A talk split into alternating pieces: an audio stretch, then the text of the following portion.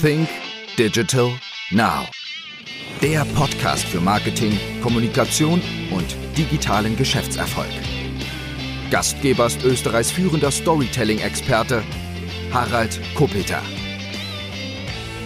Hallo und herzlich willkommen zu einer weiteren Ausgabe von Sync Digital Now. Mein heutiger Gast, beziehungsweise heute eine Ausnahme, es gibt heute nämlich zwei Gäste. Meine heutigen Gäste sind Harald Bauer und Bernhard Moser. Und für alle, die Harald Bauer und Bernhard Moser nicht gleich kennen, darf ich sie einmal kurz näher vorstellen. Es ist nämlich zum einen Harald Bauer, Geschäftsführer von DM Österreich und Bernhard Moser, verantwortlicher Bereichsleitung Marketing und Omnichannel Retailing. Und wir sprechen heute genau über den größten Drogeriefachmarkt in Österreich. Aber zuvor schauen wir den auch ein bisschen zurück, denn gegründet in Österreich hat es damals Günther Pauer und er hat diese Idee aus Deutschland von Götz Werner mit übernommen. Wir gehen gleich einmal darauf ein, wie denn das Ganze auch noch entstanden ist und alles miteinander ist entstanden vor über 40 Jahren. Mittlerweile hat DM Österreich 6800 Mitarbeiter und tagtäglich, so habe ich es unten gelesen, gehen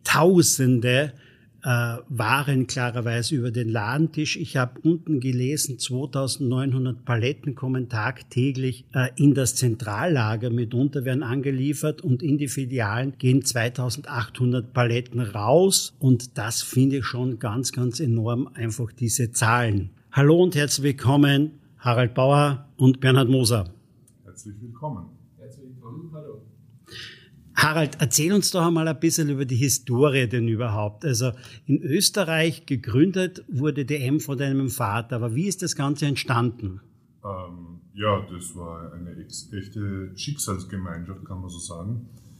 Ähm, mein Vater ist in seinen Jugendjahren Ruderer gewesen in Krems, ist dann auf die große Reise gegangen, wollte sich in der Welt ein bisschen umschauen und hat dann eben einen Job bekommen am Bodensee und neben dem Job wollte er weiterhin rudern. Und ein Trainer hat ihn zum Götz Werner ins Boot gesetzt und gesagt, die beiden setzen sich zusammen und das war eine sehr, sehr, sehr erfolgreiche Paarung. Also haben alles gewonnen, wo sie angetreten sind im Duo. Und ähm, irgendwann haben sich dann die, die Wege auch wieder getrennt. Sie sind äh, über Briefe damals noch in Kontakt geblieben. Und irgendwann hatte Götz Werner die Idee in Deutschland, Drogerien zu eröffnen nach so einem ähnlichen, also nach einem diskontierenden Prinzip. Und während dieser Zeit ist mein Vater in Österreich zu Hofer gegangen einer der jüngsten ähm, Vertriebsleiter bei Hofer. Und irgendwann ist der Götz Werner auf die Idee gekommen, seinen ehemaligen Bruderkollegen anzurufen und zu sagen, naja, der versteht ja was vom, vom Discount und ich möchte Discount mit Drogerie.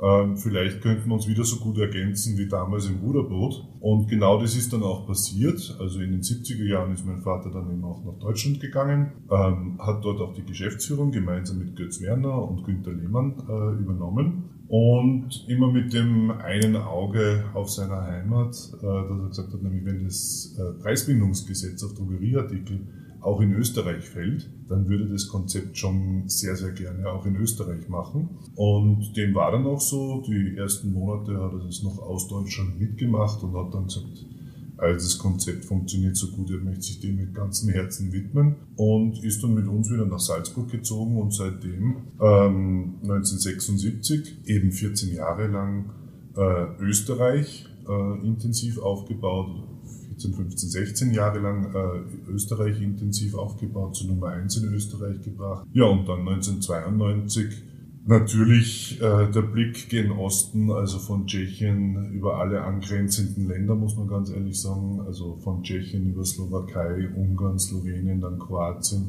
äh, den Schritt oder die Schritte in die weiteren Länder getätigt. Bis Nordmazedonien, Rumänien, Italien, äh, in, die wir von Österreich aus betreiben. Vereinfacht gesagt, ihr von Österreich aus betreiben, die Länder gehören aber auch zu DM Österreich jetzt dazu. Genau sind hundertprozentige Töchter. Ja. Und wie ist jetzt DM Deutschland mit Österreich mitunter verflochten oder wie, wie muss man sich das vorstellen? Ähm, es gab in den 80er Jahren, also grundsätzlich war die, die erste Aufteilung, war 75 Prozent DM Deutschland, 25 Prozent mein Vater, ähm, eben Beteiligung an DM Österreich. In den 80er Jahren kam dann die Spar dazu, weil die Spar hatte Vita-Märkte Und ähm, ja, hat uns, oder mein Vater, äh, beziehungsweise dem Herrn Werner, äh, die Filialen angeboten und dafür eine Beteiligung erhalten. Und deswegen ist heute die Aufteilung grob 51 Prozent in Deutschland, 32 Prozent die Spar und 17 Prozent die Nachkommen von Günter Bauer. Gut, jetzt wissen wir das auch einmal genau. Damals war die Idee, Selbstbedienungsdrogeriemärkte denn zu schaffen. Du hast vorher das äh, Wort Diskonten erwähnt. War das wirklich äh, die Absicht, einen Diskonter daraus zu machen? Denn momentan in meiner Wahrnehmung, ich würde DM nicht als Diskonter jetzt einmal wahrnehmen. Ist es, war es früher die Idee eines Diskonters? Habt ihr es geschafft, von einem Diskonter in eine andere Wahrnehmung mitunter zu, zu gelangen? Das Grundprinzip war und ist, diskontierende Drogeriemarkt. Ähm, das war von Anfang an das Ziel und auch mit unseren großen Eigenmarken und mit der Demokratisierung von Luxus war immer das, das, das Ziel. Also natürlich war damals dieser Schritt von, der, von den Bedienungsläden zu den Selbstbedienungsläden der Preisabstand nochmal ein deutlich größerer. Also da kann man sagen, da war der diskutierende Charakter ein stärkerer aber auch heute noch mit unserer immer günstig ähm, Preisstrategie sehen wir uns, und das ist das Prinzip eben durch hohe Produktivität in den Filialen äh, der verkauften Artikel eben das beste Preis-Leistungs-Verhältnis anzubieten und da stehen wir heute. In den 70er Jahren war das einmal ein großer Schritt von den Bedienlehen zu den Selbstbedienungslehen. Jetzt stehen wir in einer digitalen Zeit, in einem digitalen Zeitalter. Der Podcast nennt sich auch Sync Digital Now. Ähm, was ist denn mitunter der nächste Schritt? Wird es denn ähm, als nächsten Schritt vielleicht auch geben, dass ich jetzt nicht mehr zur Kasse gehen muss, dass ich selbst kenne, ähm, dass es ähm, so wie Amazon Go oder was in den USA ist, dass ich einfach nur meine Waren mit den Waren rausgehe. Was sind so die nächsten Schritte im, im digitalen Leben, im digitalen Zeitalter? Ja, das ist interessant, weil dieses, dieses diskontierende Bild, äh, hast du ja gerade gesagt, ja, nehme ich nicht so ganz wahr. Das ist, weil wir in unserer Philosophie drinstehen haben, wir wollen die Kundenbedürfnisse veredeln.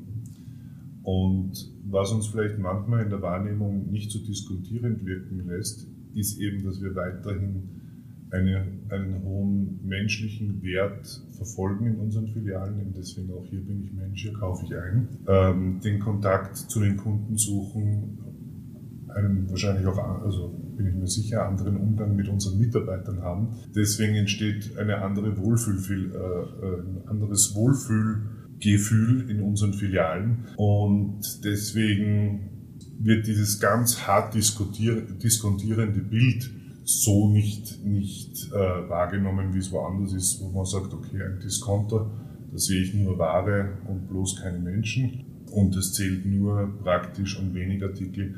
Wir wollen über unsere Sortimentskompetenz, über unsere Mitarbeiterkompetenz, aber eben auch über unsere Preiskompetenz das Ganze zu einem Gesamtkunstwerk verbinden und nicht nur einseitig ähm, auf den Preis ähm, ja, wirken, das wäre uns zu wenig. Wir sagen, es muss ein Gesamtkunstwerk sein und das spielt, da spielen mehrere, da spielen mehrere Instrumente mit als nur der Preis. Und äh, Richtung Digitalisierung hin, wie lange wird es im Grunde genommen die Kasse jetzt noch geben, wenn man rausgeht? Oder ist das etwas, wo man, wo man sich darauf einstellen kann, okay, die nächsten Jahre wird es auch vielleicht da einmal Veränderungen geben? Vielleicht, äh, dass es dahin geht, so Richtung Amazon Go oder so etwas? Also wichtig ist für uns, dass wir, dass wir immer das Kundenbedürfnis wirklich in den Fokus stellen. Und da ist natürlich die Frage bei einer Selbstbedienungskasse, was ist denn der Wunsch des Kunden?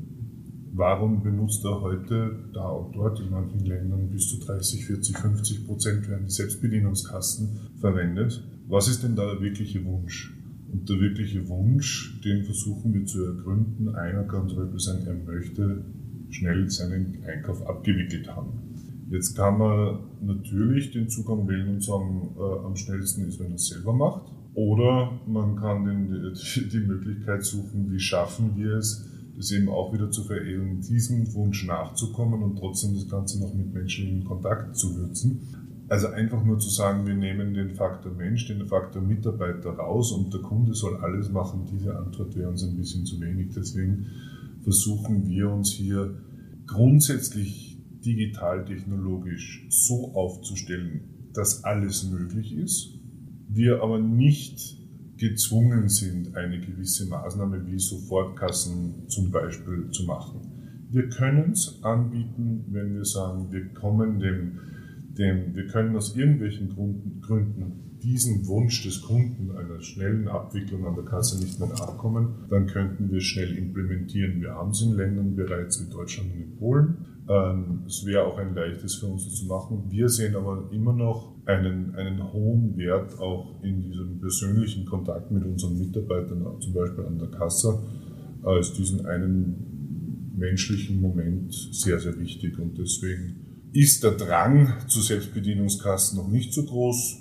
Es gibt weitere Ideen, wie du sagst, äh, Amazon Go, äh, Self-Scanning, ähm, muss nicht immer ein fixes Möbel sein, wo man, wo man hingeht und das Dinge abwiegt und, und dann bezahlt, sondern äh, kann ja vielleicht auch durchaus Möglichkeiten geben, eben wie bei Amazon Go, dass das Ganze automatisch passiert oder in, die, in, den, in, den, in den Einkaufswagen hinein kassiert wird vom Kunden selber und damit bezahlt wird oder über ähm, App also zum Beispiel über die DM-App zum Beispiel, dass das abgewickelt werden kann. Wichtig ist hier vor allem, dass man die Infrastruktur, die digitale äh, und technologische Infrastruktur hat, diese Dinge zeitnah, wenn sie relevant werden, einzuführen. Also digital einfach vorbereitet sein, wenn der Kundenwunsch kommt, dann seid ihr quasi vorbereitet darauf und ihr seid dann nicht unbedingt die, die großartig überrascht sind, oder?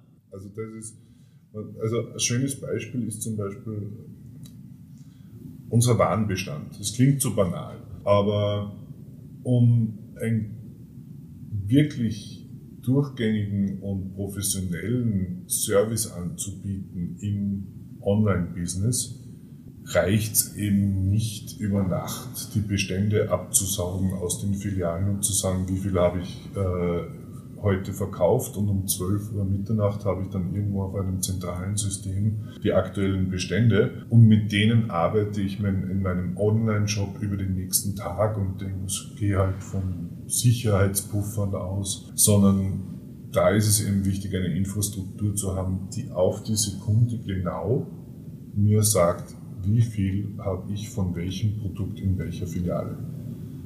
Das ist zuerst einmal für Warenwirtschaftsprozesse hochrelevant. Aber jetzt, und das ist das schöne Beispiel, in der DM-App können Sie in jeder Filiale, sich in jede Filiale einwählen, sagen, das ist meine Filiale, suchen sich ein Produkt aus und Sie sehen wirklich den Live-Bestand, der jetzt in der Filiale liegt. Und nicht der, der um 12 Uhr heute Mitternacht war, wo die Daten abgesaugt wurden. Und das meine ich mit digitaler Vorbereitung, ähm, dass man wenn die Infrastruktur hinten, der Backbone, wirklich gut aufgestellt ist, das Fundament, dann ist es leicht und auch schnell möglich, gute Services, exzellente Service anzudocken und auf dieses Fundament zu bauen.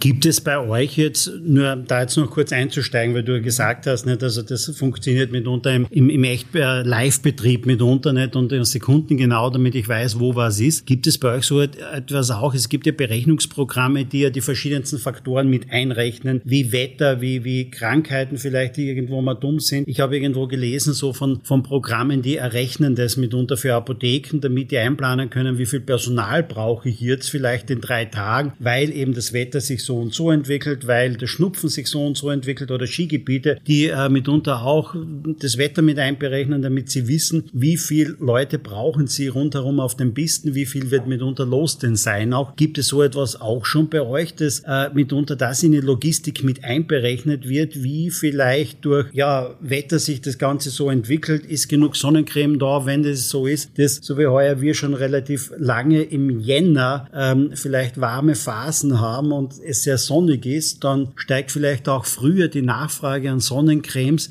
Wird so etwas auch schon in die Logistik mit, äh, mit einberechnet?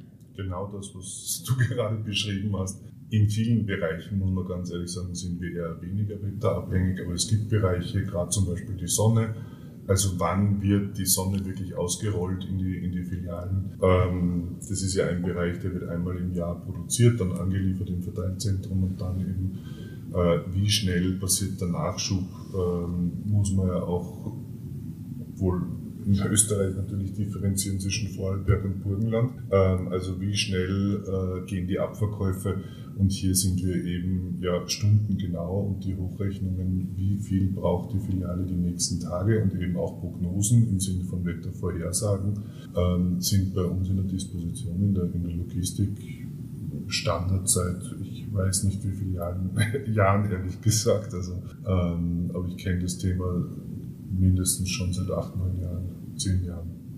Digital vorbereitet bedeutet aber auch, äh, wenn ich das richtig gelesen habe, es gibt bei euch die Payback-Karte, es gibt eine Payback-App, um äh, vielleicht da Anreize zu schaffen, auch den Kunden in die digitale Welt mitunter mitzunehmen. Was verbirgt sich denn dahinter?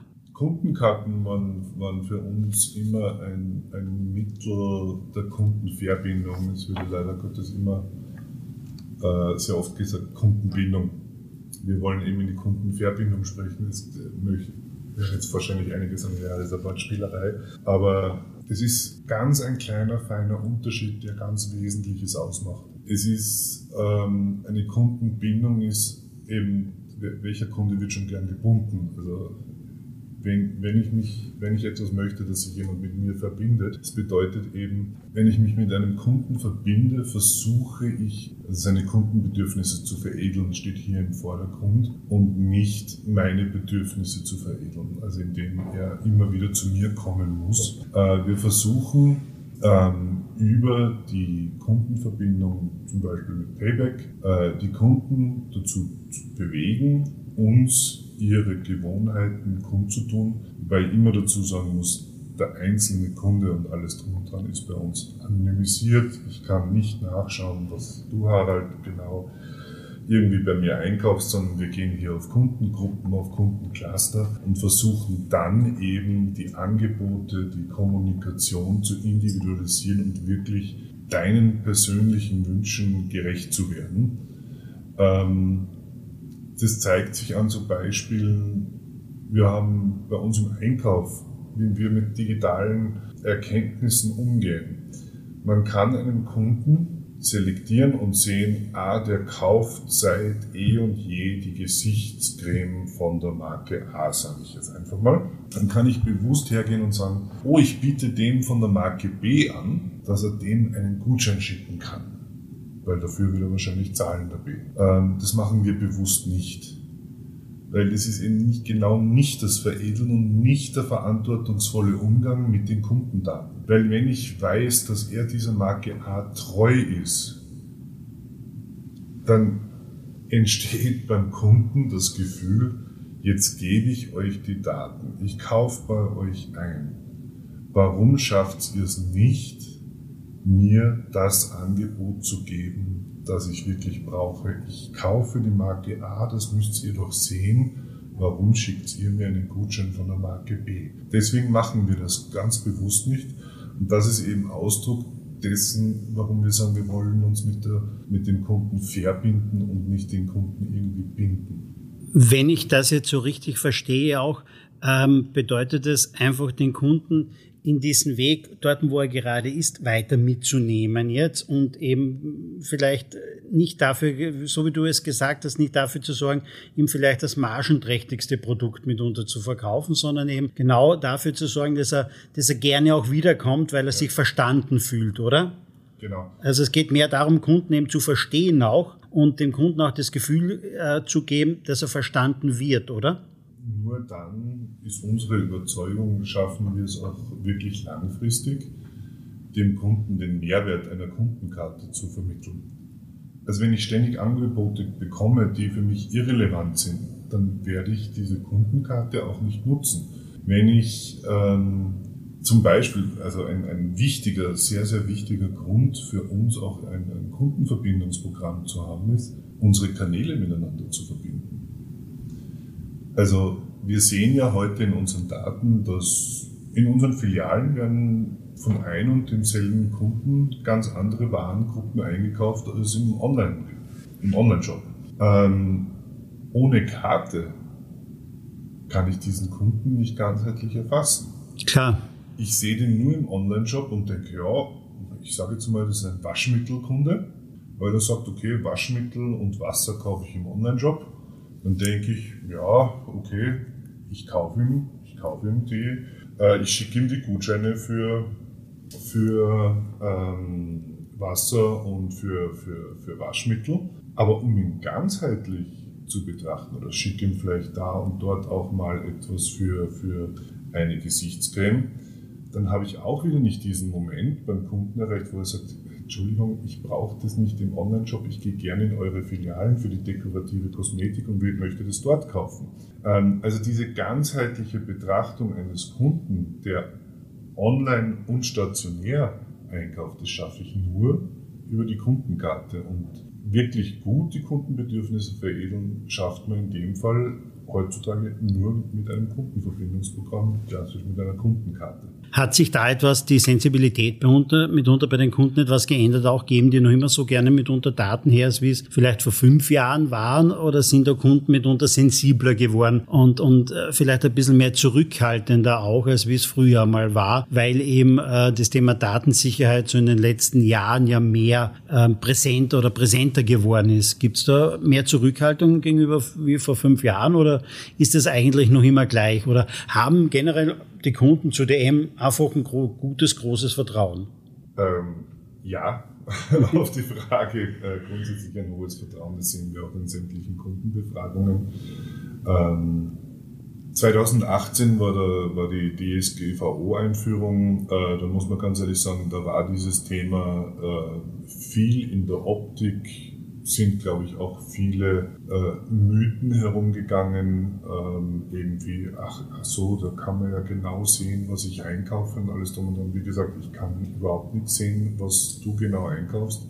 Ähm, ich sehe irgendwie Gruppen von, von Herren, die manchmal bei uns einkaufen äh, und die kann ich sagen, die haben ungefähr ein ähnliches Verhalten, denen sende ich das und das, aber niemals ich sende dem Harald etwas. Und ähm, diesbezüglich, diesbezüglich äh, ist mir jetzt gut der Faden gerissen. die Frage war, ob die Kunden sensibler geworden sind, was das ah, Thema Daten betrifft und die Daten ja. hergeben. Und, und eben 2000, 2018 durch die DSGVO sind die Kunden da eben etwas sensibler geworden, das haben wir gesehen, konnten aber über die letzten Jahre äh, wieder das Vertrauen auch so aufbauen. Wir waren nicht in der Presse in irgendeiner Art und Weise. Es hat keine, es hat keine Skandale äh, um uns gegeben, äh, dass wir irgendwie missbräuchlich damit umgehen. Und insbesondere der Kunde erlebt in der Kommunikation, die er von uns bekommt, dass wir verantwortungsvoll mit diesen, mit diesen Daten umgehen. Und das hat dazu geführt, dass wir die letzten Jahre stetig wachsende äh, Nutzerzahlen in unserem Kundenverbindungsprogramm hatten. Im Geschäft, wenn ich das so richtig gelesen habe, ist es ja so, dass circa 70 Prozent ähm, Kundinnen sind und 30 Prozent Kunden, also Männer sind. Ist es auch ähnlich jetzt einmal beim Kundenbindungsprogramm, bei den Kundenkarten, bei der App? Ist da das Verhältnis ungefähr gleich, als wie es der Menschen ist, die zu euch in die Geschäfte kommen? Oder gibt es da vielleicht eine Gruppe, die vielleicht ein bisschen digitaler ist? Da kann sicher der Bernhard was dazu sagen. Ja. Da, da, kann ich was dazu sagen. Also die, die, das Verhältnis 70-30 stimmt, stimmt nicht ganz. Ähm, es ist so, wir, wir erkennen, dass wir im, im, höheren einstelligen Prozentbereich äh, Männeranteil haben, ähm, im, die, die auch die Kundenkarte nutzen. Wir gehen davon aus, dass, es, dass der Anteil bei den Nicht-Kundenkartennutzern nur etwas ein bisschen geringer ist. Also die Zielgruppe der Frauen ist wirklich ähm, sehr groß. Ähm, aber wir versuchen natürlich auch die, die Männer mit den Männern in der Form, wenn es jetzt um, um, um um Angebote, wenn es um, um Content geht, wenn es um Inhalte geht, auch mit den Männern ähm, personalisiert in Kontakt zu treten, dass ihr natürlich ihr jetzt als Mann oder du Harald ähm, die relevanten Informationen bekommst, die für dich auch interessant sind und die auch zu, zu, zu dir und zu deinem Einkaufsverhalten sozusagen passen.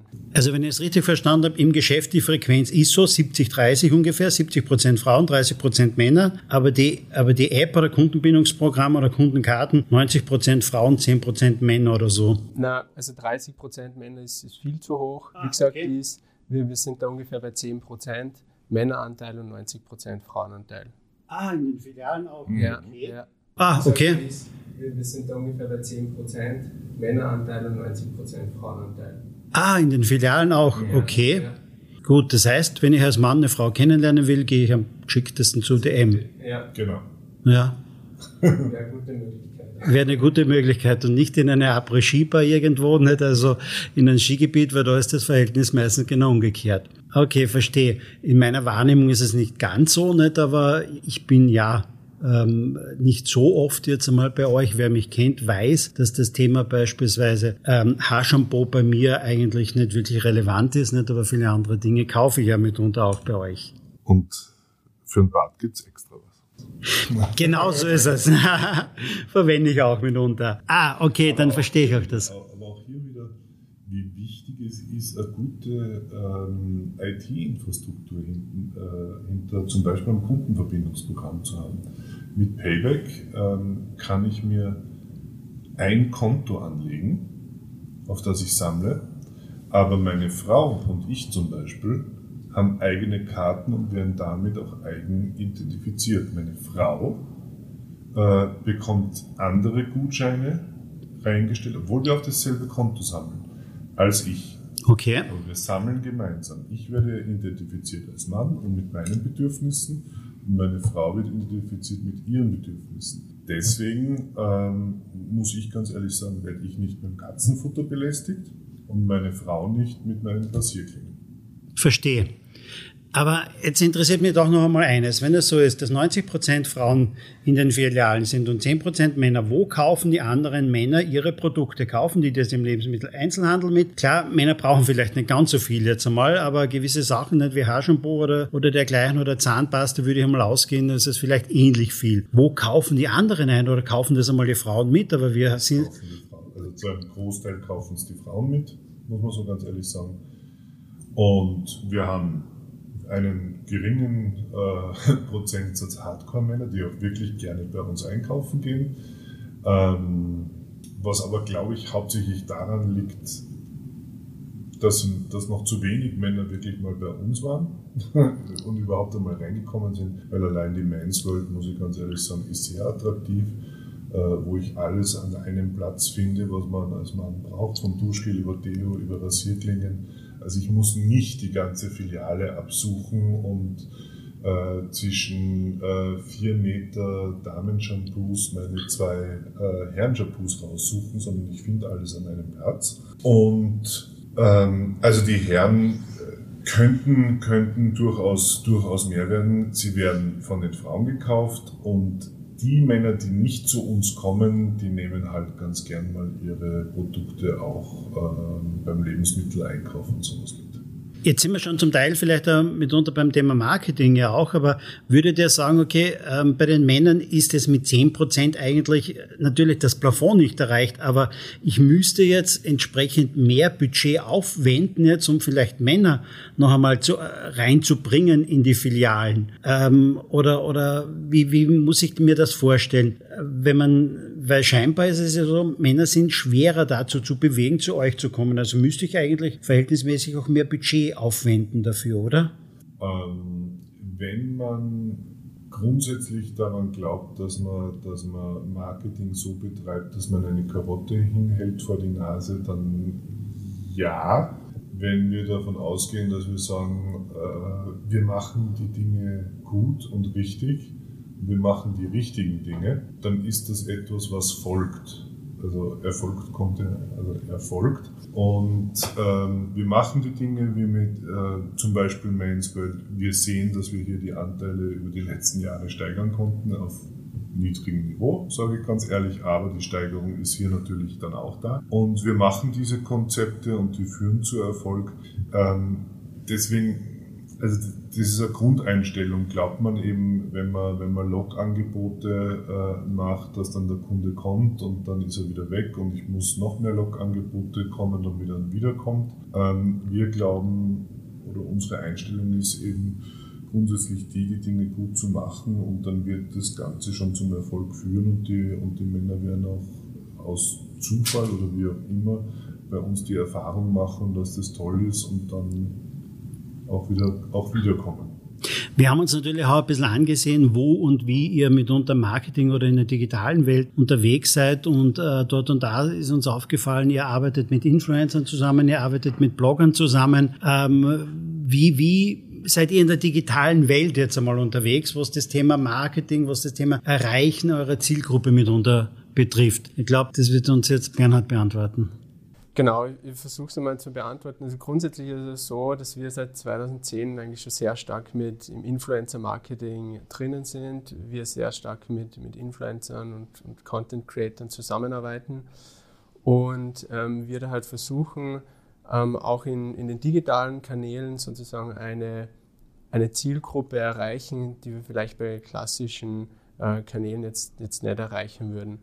Und da setzen wir natürlich auch sehr auf äh, authentische Zusammenarbeit. Also uns ist wichtig, dass wir sagen, ähm, mit den Influencern wirklich auch gemeinsam persönlich zu sprechen, uns auszutauschen, wo wir sagen, okay, was sind Inhalte, die, die der Influencer authentisch rüberbringen kann, was passt zu DM, ähm, wo ist da sozusagen ein, ein Match und, ähm, und das Ganze auch individuell gestalten. Jeder Influencer, glaube ich, tickt so ein bisschen anders, jeder hat gewisse Schwerpunkte, ähm, die er gerne ähm, vermitteln würde zu seinen, zu seinen Followern und da versuchen wir einen, einen, einen guten Mix hinzukriegen. Und es gelingt uns halt dadurch auch sehr gut, auch wieder auf gewisse Zielgruppen einzugehen, ähm, wie zum Beispiel Mütter oder Väter, ähm, dass wir da Inhalte kreieren mit, mit glaubwürdigen und, und authentischen Influencern. Und das versuchen wir natürlich über, über alle digitale Kanäle hinweg, dass wir das, ähm, was wir da an Content und Informationen kreieren, ähm, einerseits relevant sind für den Kunden und halt dann in die Kanäle ausspielen, wo wo die Kunden dann auch unterwegs sind. Wie funktioniert dann mitunter der Rückkanal? Wie wird das gemessen bei euch? Woran merkt ihr, dass die eine oder andere Kampagne erfolgreich war?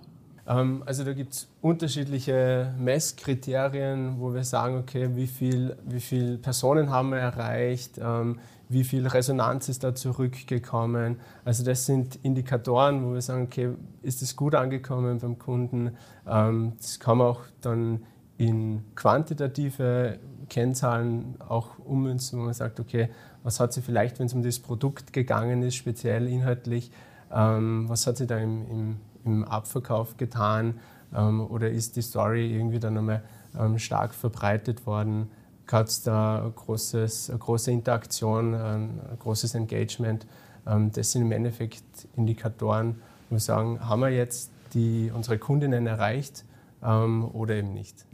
Gibt es bei euch auch schon so etwas, wie man es aus der Modewelt jetzt einmal kennt, Abverkäufe wirklich, sogenannte Drops, die auf einen Tag jetzt einmal beginnen äh, von einem Produkt, bis es eben mitunter einfach ausverkauft ist. Gibt es so etwas schon oder ist so etwas in Planung auch? Kann man so etwas machen mit euren Produkten? Ähm, also mir ist jetzt aktuell nichts bekannt, was wir in der Vergangenheit ähm, schon sehr stark gesehen haben beim, bei den Influencer Influencern, die auch Produkte sozusagen lanciert haben, dass äh, da halt kurzfristig ähm, One-Shots, wo man halt zwei, drei Wochen ähm, den Bedarf decken hat können, dass das wirklich eine große Inszenierung war. Und ähm, dann war halt dieses ähm, saisonale Produkt im Endeffekt wieder weg. Aber wir haben jetzt keine ähm, Pläne oder keine Umsetzung, wo wir sagen, das, das würde man jetzt für eine Eigenmarke zum Beispiel so machen. Mir ist zumindest jetzt nichts bekannt. Aber kann durchaus mal sein, dass es so kommt. Wenn es einmal so ist, dass man sagt, okay, das wäre vielleicht mal ein Produkt bei der Einführung oder das bietet sich einmal an, so etwas zu machen. Wieso nicht irgendwie einfach mal eine zielgerichtete zeitliche Kampagne zu machen, okay, es gibt, da startet der Verkauf. Das, also grundsätzlich ja, nicht in dieser Extremform. Klar, wie, ähm, wie kann nicht so wie in der Mode sein, ja. Also dass, dass, dass heute äh, zwischen, zwischen also ich, sage jetzt die Pop-Up-Stores, wo es den neuen Nike-Schuh gibt für, für äh, in zehn Minuten eröffnet er irgendwo am Universitätsplatz, äh, wer da ist, ist da und solange es gibt, in dieser Extremform nicht Limited Editions in, unserer, in unseren äh, Eigenmarken, in unseren DM-Marken sind höchst erfolgreich und gibt es auch einige. Also das Lieblingsprodukt meiner Tochter ist der, der, der Pumpkin Spice äh, Tassenkuchen.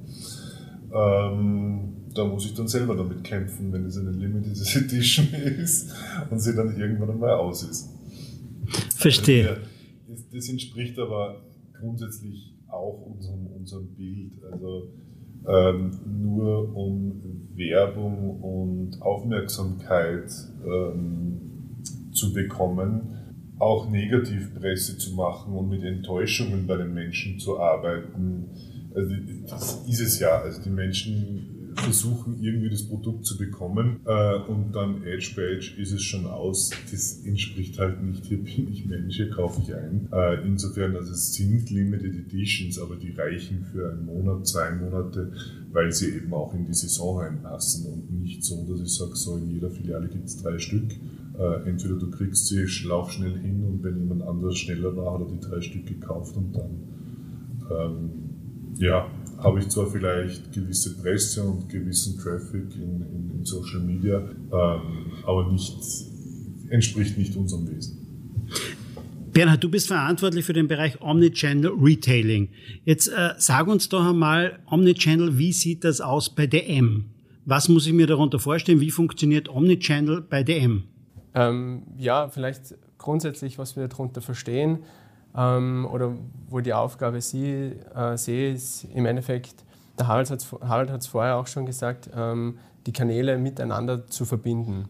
Ähm, einerseits einmal die, die Kanäle, wo wir, den, wo wir einen Verkauf tätigen, dass ähm, du jetzt sagst, okay, ähm, du würdest jetzt im Online-Shop ähm, deinen Einkauf machen, du, du stellst dir da deinen Warenkorb zusammen und dann hast du bei uns die Möglichkeit, dass du sagst, du Du holst dir das jetzt innerhalb von 90 Minuten in deiner Wunschfiliale ab. Das heißt, der Customer Journey könnte so ausschauen, dass du sagst, du bist in der Früh beim Frühstück, ähm, gibst deine Produkte ein und ähm, hast vielleicht nur einen Termin und dann nach 90 Minuten kommst du bei einer DM-Filiale von dir vorbei und holst dir das einfach ganz convenient ab.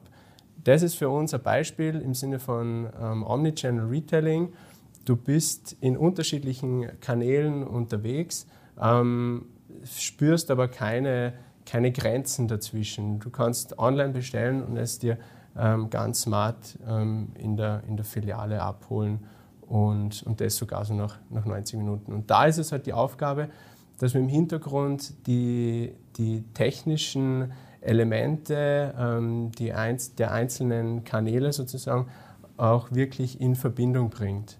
Also einerseits das, das Technische, dass das Ganze dann auch wirklich möglich ist ähm, hin zum Kunden und ähm, für den Kunden dann auch spürbar ist. Das ist, das ist ein Teil der Aufgabe.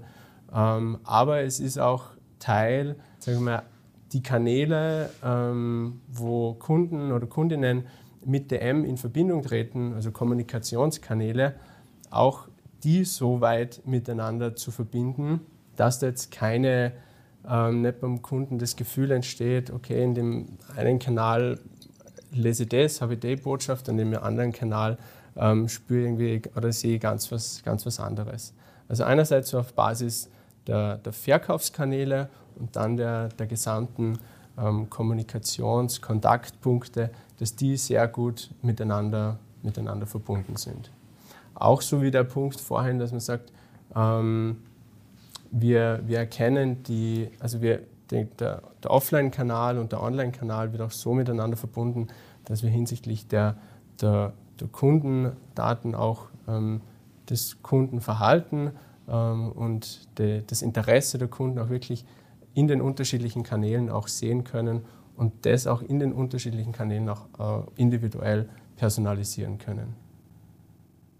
Und jetzt eine kurze Unterbrechung in eigener Sache und in wichtiger Sache mitunter. Denn für alle Unternehmer, für alle Führungskräfte da draußen gibt es immer einige Themen, die aus meiner Sicht besonders wichtig sind. Und das sind die Themen einfach Sales, Marketing, Kommunikation und Unternehmertum. Und dafür gibt es Jahr für Jahr den Fresh Content Kongress. Und es gibt heuer den sechsten Fresh Content Kongress in Graz am 20. April. Und da kommen wieder ganz, ganz tolle Speaker nach Graz. Es wird ein Tag werden voller Inspiration, voller Motivation für dich, für dein Business mit vielen frischen neuen Ideen. Mit dabei sind beispielsweise Martin Limbeck, einer der stärksten, größten Vertriebspersönlichkeiten aus dem deutschsprachigen Raum mit seinem neuen Buch Dodoland und mit seinem Vortrag dazu. Es wird mit Sicherheit ganz, ganz toll werden. Mit dabei ist Felix Tönnissen. Viele von euch kennen ihn vielleicht als Start-up-Coach aus Höhle der Löwen auch, äh, wo er die Teilnehmer mitunter gecoacht hat von der Bühne, von verschiedensten Veranstaltungen. Er ist mit dabei zum Thema Marketing. Ein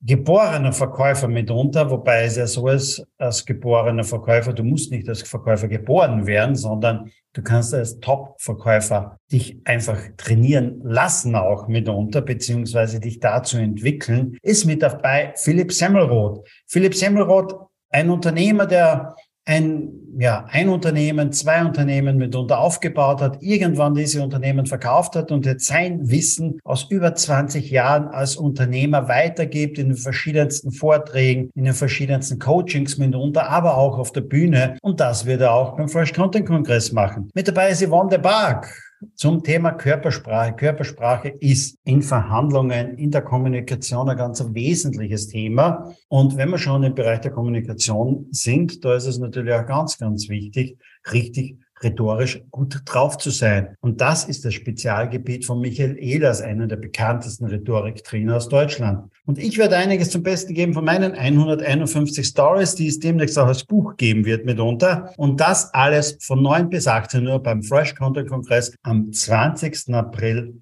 in Graz. Alles weitere findest du auf www.fresh-content-kongress.com. Wir sehen uns. Bis dann. Omnichannel bedeutet aber auch, ich kann es nicht nur 90 Minuten später abholen in der Filiale, es wird auch nach Hause geliefert, oder?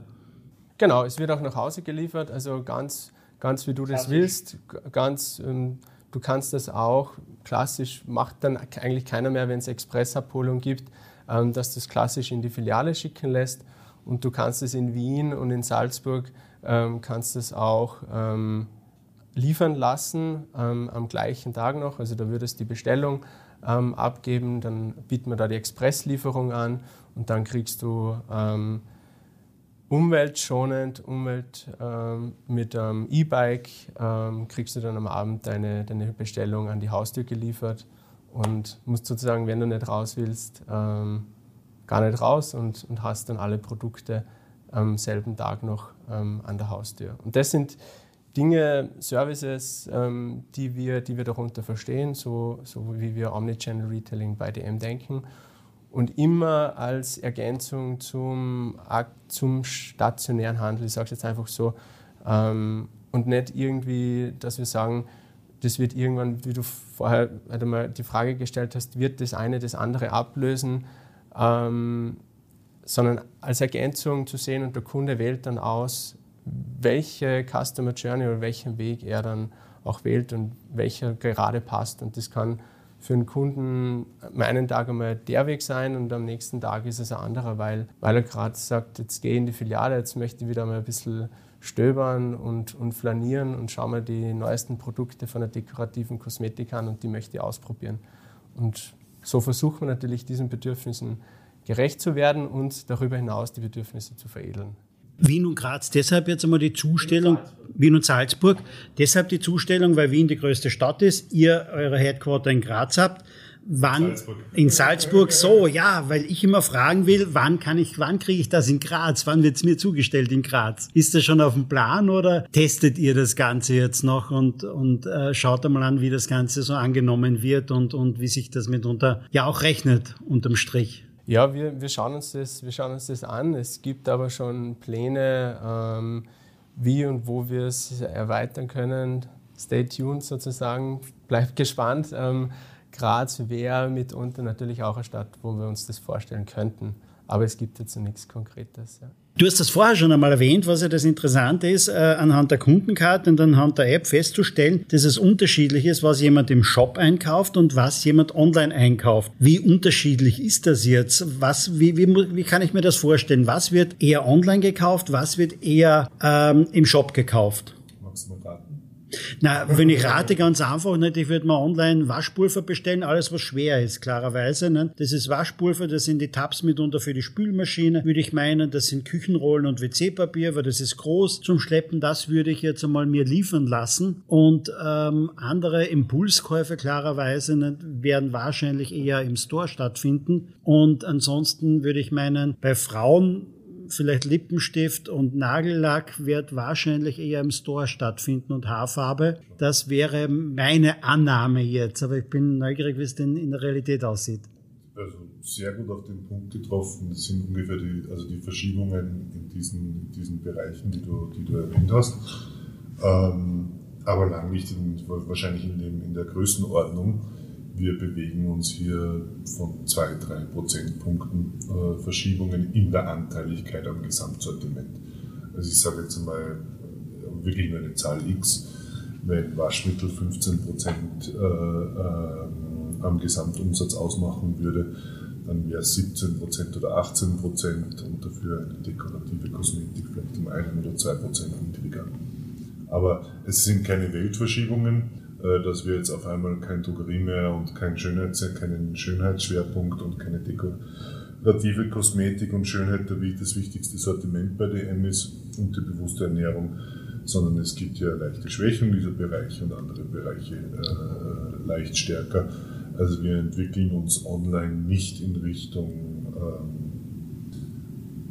des Wasch-, Putz-, Reinigungs-, Windeln- und Toilettengeschäft, äh, äh, sondern wir bleiben das, was wir sind, äh, der Drogerieanbieter, der kompetenteste Drogerieanbieter, der von der Schönheit über die Gesundheit, über die bewusste Ernährung, Haushalt, Tier alles anbietet und auch von unseren Kunden auch online nachgefragt wird. Wohin geht jetzt eigentlich so mitunter der Trend oder wie, wie wird es aussehen in fünf Jahren, wie wird es in zehn Jahren aussehen? Weil wenn ich mich zurückerinnere, wenn ich vor fünf Jahren bei Veranstaltungen war, dann ist immer irgendwie gezeigt worden, die Waschmaschine mit dem Knopf oben von Amazon mitunter, wo ich dann nur raufdrücken muss nicht? und das Waschmittel wird mir automatisch wieder geliefert. Wenn man so Film oder Dokumentationen sieht aus dem asiatischen Raum, dann ist es so, dass die Leute in der U-Bahn ähm, stehen vor Wänden, wo man einscannen kann, was brauche ich zu Hause und das wird nach Hause geliefert mitunter. Ähm, bei mir im Podcast war beispielsweise auch schon Harald Gucci, Chef von Unito, nicht? oder ähm, es war Roland Fink, also von Nice Shops mit dabei, die ähm, natürlich sagen, nicht? also was weiß ich, in zehn Jahren oder in 15 Jahren ähm, müssen sich viele darüber Gedanken machen, vor allem Einkaufszentren, was machen die mit den Flächen dort, weil die natürlich sagen, klarerweise für ihre Branche, da werden viele weniger Leute hinkommen. Wie sehen so eure Prognosen aus? Von was geht ihr jetzt einmal aus, von welchen Rechnungen, was Frequenz betrifft im Shop und, und wie sich das Einkaufverhalten mitunter darstellen wird. Ihr seid digital vorbereitet, aber auf was bereitet ihr euch vor? Wie, wie, wie kann es aussehen in fünf Jahren, realistischerweise? Totgeklagte Leben länger, also auch was Einkaufszentren angeht, ähm, muss es relativ marktwirtschaftlich, kapitalistisch ansehen. Das Beste wird sich durchsetzen, aber ich muss ganz ehrlich sagen, es wird bei den Einkaufszentren genauso sein, ja, vielleicht haben wir dann nicht mehr so viele Einkaufszentren, aber die besten werden erblühen und umso besser funktionieren. Und genauso wird es mit den besten Abo-Modellen sein. Sage ich, also jetzt kann natürlich die Waschmaschine bestellen, aber äh, beim Duschgel ähm, ist es vielleicht dann noch ein bisschen schwieriger, aber da kann ich über Abo-Modelle zum Beispiel ähm, wirklich tolle Services anbieten, nämlich wenn ich das Verhalten der Kunden ungefähr nachvollziehen kann. Und zwar das ganzheitlich. Wenn ich nur die Online-Einkäufe sehe, sehe ich einen Bruchteil seiner Einkäufe. Wenn ich natürlich stationär und online verbinden kann, dann weiß ich, okay, auch bei unserem Marktanteil habe ich eine relativ hohe Wahrscheinlichkeit, ähm, welche Abo-Modelle bei einem Duschgel, bei Mascaras, was auch immer, ähm, realistisch sind. Und aus, diesen, aus dieser Datenbasis wirklich wieder gute Services zu entwickeln, ähm, dann bin ich optimistisch, dass es auch sowohl stationär wie auch online uns gelingen wird, hier den besten Service zu bieten und wir deswegen einer der sein werden, die auch in fünf oder in zehn oder in 15 Jahren immer noch äh, Drogeriewaren in welcher Form auch immer, sage ich ganz ehrlich, in welcher, in welcher Verteilung zwischen Online, über Zusendung, über Abholung oder wie auch immer, immer noch der kompetenteste Anbieter in Österreich und in, in, in den anschließenden Ländern äh, zu sein. Geht man noch einmal zurück vielleicht äh, zum Thema Omnichannel denn auch. Nicht? Also ähm, es gibt ja, glaube ich, auch, wenn wir das so richtig äh, gesehen haben, meine Mitarbeiterin und ich, auch ein Live-Shopping-Format bei euch. Äh, wie, wie kommt das an? Wie funktioniert das? Das ist etwas, was man ja wieder ganz stark oder zum einen stark in Asien mitunter jetzt ja erkennt, Live-Shopping-Formate. Gut, wir kennen es mitunter nicht aus Teleshopping vielleicht, nicht? Also die, das Vorgängermodell, wenn man so sagen will. Aber wie, wie ist Live-Shopping bei euch? Wie sieht das aus? Nichts Böses sagen, gell? ich war zwei Jahre bei Home Shopping Europe. Nein, nein, überhaupt nicht. Ich bin fasziniert. Ich bin immer fasziniert von, von, von Shopping-Sendern, nicht? also ähm, vor allem für dieser Verkaufsstrategie her, weil die das ja wirklich sehr, sehr gut machen, finde ich. Nicht? Und das hat auf jeden Fall seine Berechtigung. Nicht? Und man kann, glaube ich, auch nicht. Und viele andere Influencer haben es, glaube ich, da auch ganz gut gelernt, weil sie sich das abgeschaut haben einfach jetzt mal. Und äh, immer wenn ich irgendwo bin, äh, vielleicht in Urlaub auch nicht, und ja, dann bin ich mal ein bisschen länger in der Früh am Zimmer oder dergleichen und dann schaue ich mir beispielsweise so Shoppingkanäle an, weil für mich das einfach faszinierend ist. Ich darf gar nicht erzählen, was alles zu Hause in der Küche so rumsteht. Nicht? Also, ich war dort und, und habe dort auch erkannt, ähm, das ist eine ganz spezielle Form. Unsere Produkte können heute so viel. Und das fängt beim, beim Duschgel an, von Inhaltsstoffen und alles drum und dran, wie viel da in jedes Produkt an Herzblut und Wissen reingelegt wird ähm, die Kanäle, die es heute gibt, oder die die letzten Jahre benutzt wurden, also Zeitung oder, oder, oder, oder Mailings und alles drum und dran, war, war nicht mehr möglich, all das, was eigentlich in den Produkten drinnen liegt, auch wirklich noch gut zu kommunizieren. Und hier gibt es wirklich für, für Interessierte die, die, die beste Möglichkeit, ähm, sich hier zu informieren. Und das schafft man in diesem Format wie nirgendwo anders. Bei mir waren es damals bei Home Shopping Europe die, die Radios und die, und die Kameras und die Mobiltelefone. Ähm, jetzt ist es eben nach den Influencern ähm, ein Live-Shopping-Format eben auch für die Kosmetikprodukte ähm, oder Ernährungsprodukte oder oder oder bei uns. Und deswegen, die Stimmen waren ja teilweise, ja, äh, wie jetzt, sollen wir jetzt ins TV-Business einsteigen und alles drum und dran. Ich habe damals schon noch zum Bernhard gesagt, also der auch dafür war. Also ich weiß, was die Vorteile hier sind und wie, wie man da auch sympathisch die Menschen erreichen kann. Dann hat er sich das Ganze angenommen. Ja, und die, die, die Inputs, die waren das, waren sehr gut, weil ähm, wir haben wir haben ja eigentlich die Wahl, also man, man, hat das Format irgendwie unterschiedlich wahrgenommen, auch schon teilweise am, am Markt in, in Europa. Ähm, wie du gesagt hast, das ist von Richtung China, die großen amerikanischen Unternehmen haben es dann schon gemacht und ist dann Richtung Europa gekommen. Und ähm, wir haben uns dann gut überlegt, wie, wie passt das zu uns? Also nicht einfach nur, dass wir sagen, okay, wow, das macht jetzt ja jeder und da, da, dem, dem Trend gehen wir auch nach. Ähm, sind wir gefragt, okay, wo ist, wo ist der Sinn für uns? Ähm, was ist sozusagen wieder hin zum Kunden ähm, der Mehrwert? Und den, den Mehrwert, den wir halt gesehen haben, dass wir halt auch durch einen digitalen Kanal wirklich in einer, in einer Interaktion mit dem Kunden ähm, kommen können, was in der Filiale ja super basiert. Ähm, da haben wir die, die starken Kundenbegegnungen in der Beratung, im, im Austausch mit den Kunden und zu einem gewissen Grad versucht man das natürlich auch digital, im einerseits, einerseits in, in personalisierten Content, dass man sagt, okay, da ist man mit dem Kunden in Kontakt, aber halt nur in der Einwegkommunikation zu einem gewissen Grad. In den Social-Media-Kanälen ist da natürlich eine Interaktion schon mehr da und da haben wir gesagt, okay, DM Live könnte dem Ganzen einfach nochmal eins draufsetzen und den, den, den Mehrwert ähm, einerseits unserer Produkte, ähm, darstellen. Man hat Zeit, man kann, den, man kann die Produkte einfach einmal präsentieren, man kann die Hintergründe darstellen. Hat, wir haben Experten bei uns ja in den Filialen, die, die können wir dann dort einladen.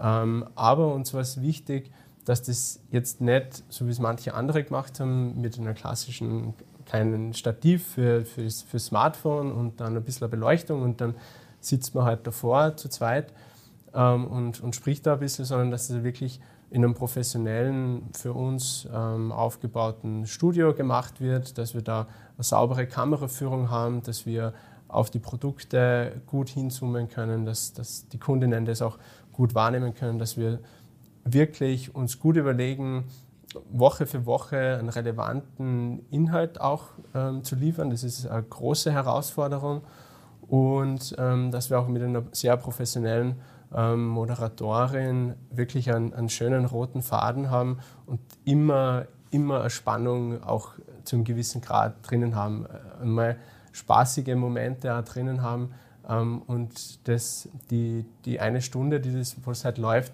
sehr kurzweilig ist. Und wir sind mit den Entwicklungen wirklich extrem zufrieden. Und da waren die Inputs schon sehr wichtig, auch so was aus dem Bereich Teleshopping wichtig war, dass man das auch dorthin transferiert, weil sonst ist es halt einfach ähm, ein weiteres ähm, DM Live von vielen, die es am, am Markt gerade gibt. Und auch da war es uns wichtig, uns wirklich zu differenzieren. Das ist ja dann der Punkt. Und das zeigen jetzt auch die Zahlen. Also wir haben, was ähm, die Verweildauer betrifft in den Lives, was ähm, die, die Umsatzentwicklung betrifft, was die Zuschaueranzahl ähm, betrifft, was die Einlösung von Coupons, die wir dort anbieten, betrifft, was, was die Chat-Funktion betrifft. Also da wird wirklich interagiert, werden Fragen gestellt. Und das ist, das ist ja das, das ist der Kern, ähm, dass wir da in Austausch mit unseren Kunden kommen. Und wir haben das auch in weitere Länder ähm, ausgerollt. Und da kann ich nur sagen, da funktioniert es noch besser als wie in Österreich. Ähm, das hat uns einfach nochmal bestärkt, dass, ähm, dass das Format für uns schon mal in die Ländern, wo wir es jetzt haben, ähm, sehr gelungen ist. Aber da muss man jeden Tag gefühlt irgendwie dranbleiben, man muss Woche für Woche wieder eine Stunde ähm, an Inhalt liefern, der für einen Kunden auch wirklich spannend ist. In welchen Ländern funktioniert es besser als in Österreich? In Tschechien, in Kroatien, ähm, die zwei würde ich jetzt einfach mal herausheben. Da ist das, ist das teilweise noch ja, das Dreifache ähm, an Zuseher, wie es in Österreich Gibt es da eine Erklärung dafür oder eine einfache Erklärung oder, oder sucht ihr nach, nach einer Erklärung mitunter? Oder sind wir in Österreich einfach so oldschool? Also wir merken schon in diesen Ländern eine gewisse höhere Affinität zu neuen Formaten, solchen digitalen Kanälen. Ja. Also es ist ähnlich wie, wie bei, wir sehen auch, dass zum Beispiel TikTok in, in Tschechien ausgezeichnet funktioniert. Also auch besser, als wie es jetzt ähm, in, in Österreich ist. Obwohl es in Österreich auch sehr gut funktioniert. Aber da ist, ein, da ist ein Unterschied da und das macht es auch spannend jetzt im internationalen Kontext, ähm, dass man sagt, okay, auf die Märkte in, in den Überlegungen einzugehen und auf die Bedürfnisse in den jeweiligen Märkten. Ich glaube aber ganz stark, weil du das erwähnt hast, jetzt nicht vom Home Shopping Europe, nicht, wo du zwei Jahre warst, nicht, dass vor allem diese Expertise sicherlich ganz wichtig auch ist, nicht, weil da steht der Verkauf im Vordergrund. Vielfach beobachtet man mitunter bei Unternehmen, dass sie manche Kanäle bespielen jetzt einmal, um sie einmal zu bespielen, aber nicht wirklich diesen Fokus dabei haben, ähm, wirklich auch gut zu verkaufen. Und wenn man aber das anlehnt jetzt an den Home Shopping, da steht, da, da ist der Grund, warum man das macht, verkaufen und nicht einfach nur einen Social Media Kanal zu bespielen. Das ist, ja, wenn du halt das als einziges Medium hast, dann nutzt du es zum Verkaufen, wie du sagst. Also ist so. Ähm, bei uns ist es eben der primäre und deswegen ist es auch so, so sage ich, auch so viel mehr passend zu DM, als rein über TV etwas auszustrahlen und in die Einweg zu gehen, weil eben auch diese Chat-Funktionen, diese Interaktion mit den Kundinnen auf Fragen eingehen können, mit denen auch einen Spaß haben, wie der Bernhard sagt. Ähm, das hat uns das, dieses, dieses Medium hat uns äh, hier die Möglichkeit gegeben, ähm, ja, das klassische Teleshopping DM-typisch, einen DM-typischen Charakter zu geben. in, nämlich mit dieser Interaktion. Äh, Einweginteraktion hat relativ wenig Menschliches. Ähm, aber eben in diesen Dialog einzutreten mit unseren Kundinnen in der Live-Show, das macht eben genau das aus, warum wir dann eben auch gesagt haben, so, jetzt können wir es machen. Vorher wäre es nicht passend gewesen. Das gibt es jeden Mittwoch von 19 bis 20 Uhr, oder? Auf welchen Kanälen oder wie kann ich das empfangen? Wie bin ich da mit dabei? Ist das nur die Website oder seid ihr auf äh, Social Media live? Exklusiv in der, in der Mind M-App, also die Mind M-App ähm, runterladen, ähm, anmelden und dann ähm, ja, Mitteilungen aktivieren. Mitteilungen aktivieren, dann wird genau, man auch daran erinnert. Genau, dann wirst, dann wirst du auch erinnert. Ähm, wir, wir, wir haben Versuche auch gestartet, ähm, das, also wir, wir strahlen es auch in, in weitere Kanäle aus. Also wir testen gerade, wenn man sozusagen das Ganze auch auf, auf Insta ähm, teilt, aber primär ist es in der Mind M-App. Also das ist, ähm, das ist der Kanal, weil dann müsstest du von Insta wieder in die Mind M-App abspringen. Also die Interaktion findet über die Mind M-App statt, weil dann kannst du die Chat-Funktion nutzen, da kriegst du deine, deine Coupons, ähm, da bist du einfach näher dran an, an, dem, an dem Geschehen. Und wir feiern, weiß nicht, wann es jetzt ausgestrahlt wird, aber von heute aus ähm, nächste Woche unser Jubiläum. Ähm, sind jetzt ein Jahr online ähm, in Österreich und da gibt es auch eine Special Show und da sind wir schon gespannt, was da rauskommt. Ja, ausgestrahlt wird es also jetzt, ja, wahrscheinlich geht sich das nicht Nein, gerade nicht aus, aber liebe Zuhörer, einfach mal die DM-App runterladen und ich muss gestehen, ich muss das jetzt auch machen, weil ähm, ich will jetzt da mit dabei sein beim nächsten Mal und mir das auf alle Fälle mal ansehen, wie denn das jetzt genau aussieht. Meine Mitarbeiterin hat sich das angesehen, sie hat mir nur berichtet davon jetzt einmal, aber jetzt bin ich selber gespannt, ich schaue mir das auf alle Fälle an. Ich kann es nur einmal sagen, versucht es vielleicht auch einmal, um einfach mal etwas Neues zu ähm, erkennen oder zu sehen. Was erwartet uns noch an Trends? Du hast gesagt, nächste Woche startet ihr quasi Jubiläums, eine Jubiläumssendung. Was gibt's mitunter noch? Auf was müssen wir uns noch vorbereiten? Äh, was kommt von DM jetzt äh, in nächster Zeit noch? Gibt's etwas, wo ihr sagt, okay, da könnt ihr als Kunde eigentlich freuen drauf? Gibt's irgendetwas Spezielles? Wir würden jetzt nicht verraten wahrscheinlich, wenn wir was Spezielles hätten. Nein, also ich glaube, dass der, dass der Grundtenor, oder nicht der Grundtenor, sondern ähm, die, die, unsere gemeinsame Richtung ist, ähm, das Ohr nah am Kunden zu haben. Ähm, der Harald hat das eh sehr gut erklärt, wie, wie, wie uns das gelingt und dass wir dann Schritt für Schritt uns auch Entwicklungen anschauen ähm, und schauen, wann, wann kommen die Dinge. Weil, so wie du, wie du vorher gesagt hast, wollte nur einhaken, ähm, also ich habe von fünf, vor fünf Jahren auch schon Podcasts ähm, gehört, wo sozusagen der stationäre Handel ähm, irgendwie äh, tot prognostiziert worden wurde und dann ist Corona gekommen, eigentlich eine Tatsache, wo man sagt, dann da der stationäre Handel zu einem gewissen Grad zusperren müssen. Alle sind oder viele sind in Richtung Onlinehandel gegangen. Und jetzt danach kann man eigentlich sagen, es ist, es ist natürlich was passiert, aber es, der stationäre Handel ist noch da und teilweise auch vielleicht stärker als äh, wie zuvor, weil der Kunde erkennt, dass da einfach auch ein, ein Wert drinnen liegt im, in, in der Persönlichkeit, im persönlichen Austausch, im, im Gustieren, Flanieren in einer, in einer Filiale. Und deshalb sehe ich persönlich den digitale Kanäle und deswegen verfolgen wir auch den Ansatz von Omnichannel Retailing als Ergänzung zu dem Ganzen. Und wenn sich die, die Dinge entwickeln, wie sie sich entwickeln, dann, dann werden wir sicher dran sein, ähm, werden wir sicher vorbereitet sein, so wie wir auf, bei Corona vorbereitet waren mit unserem Shop. Und das, glaube ich, ist das und nicht, dass man sagt, man bereitet sich jetzt vor, was in zehn, zehn Jahren passiert. Also, liebe Hörer, einfach immer wieder mal reinschauen bei DM. Ihr werdet immer wieder mal was Spannendes Neues finden mitunter. Nicht nur im Shop, sondern auch online in der App und auf allen anderen Kanälen. Herzlichen Dank für das ausführliche Interview. Wir sind jetzt schon über eine Stunde unterwegs in dem Interview. Das ist sehr, sehr lange mitunter. Aber natürlich zwei Gesprächspartner und ein sehr, sehr spannendes Thema. Ich hoffe, wir haben nichts vergessen dabei. Wir haben über ganz, ganz viele Themen denn gesprochen. Haben wir was vergessen? Na. Wir könnten sicher noch ganz lang weiterreden, aber. Dann machen wir einfach, verabreden wir uns wieder, dass wir uns in einem Jahr wieder treffen und einmal schauen, weil dann gibt's zwei Jahre mitunter, wenn ich das richtig verstanden habe, nicht äh, DM-Shopping live, nicht, oder Live-Shopping.